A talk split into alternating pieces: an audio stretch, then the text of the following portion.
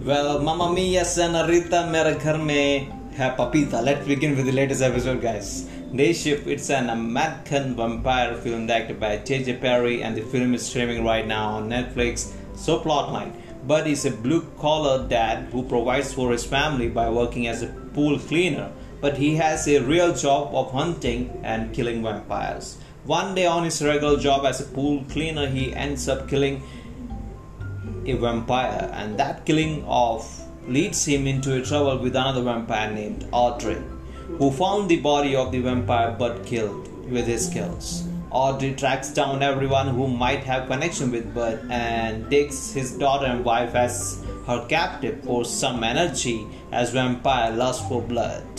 Bud joins forces with his friend and neighbor who has been turned into vampires by Audrey Bud's one technique that saved his Bud from getting kicked comes to rescue by the end.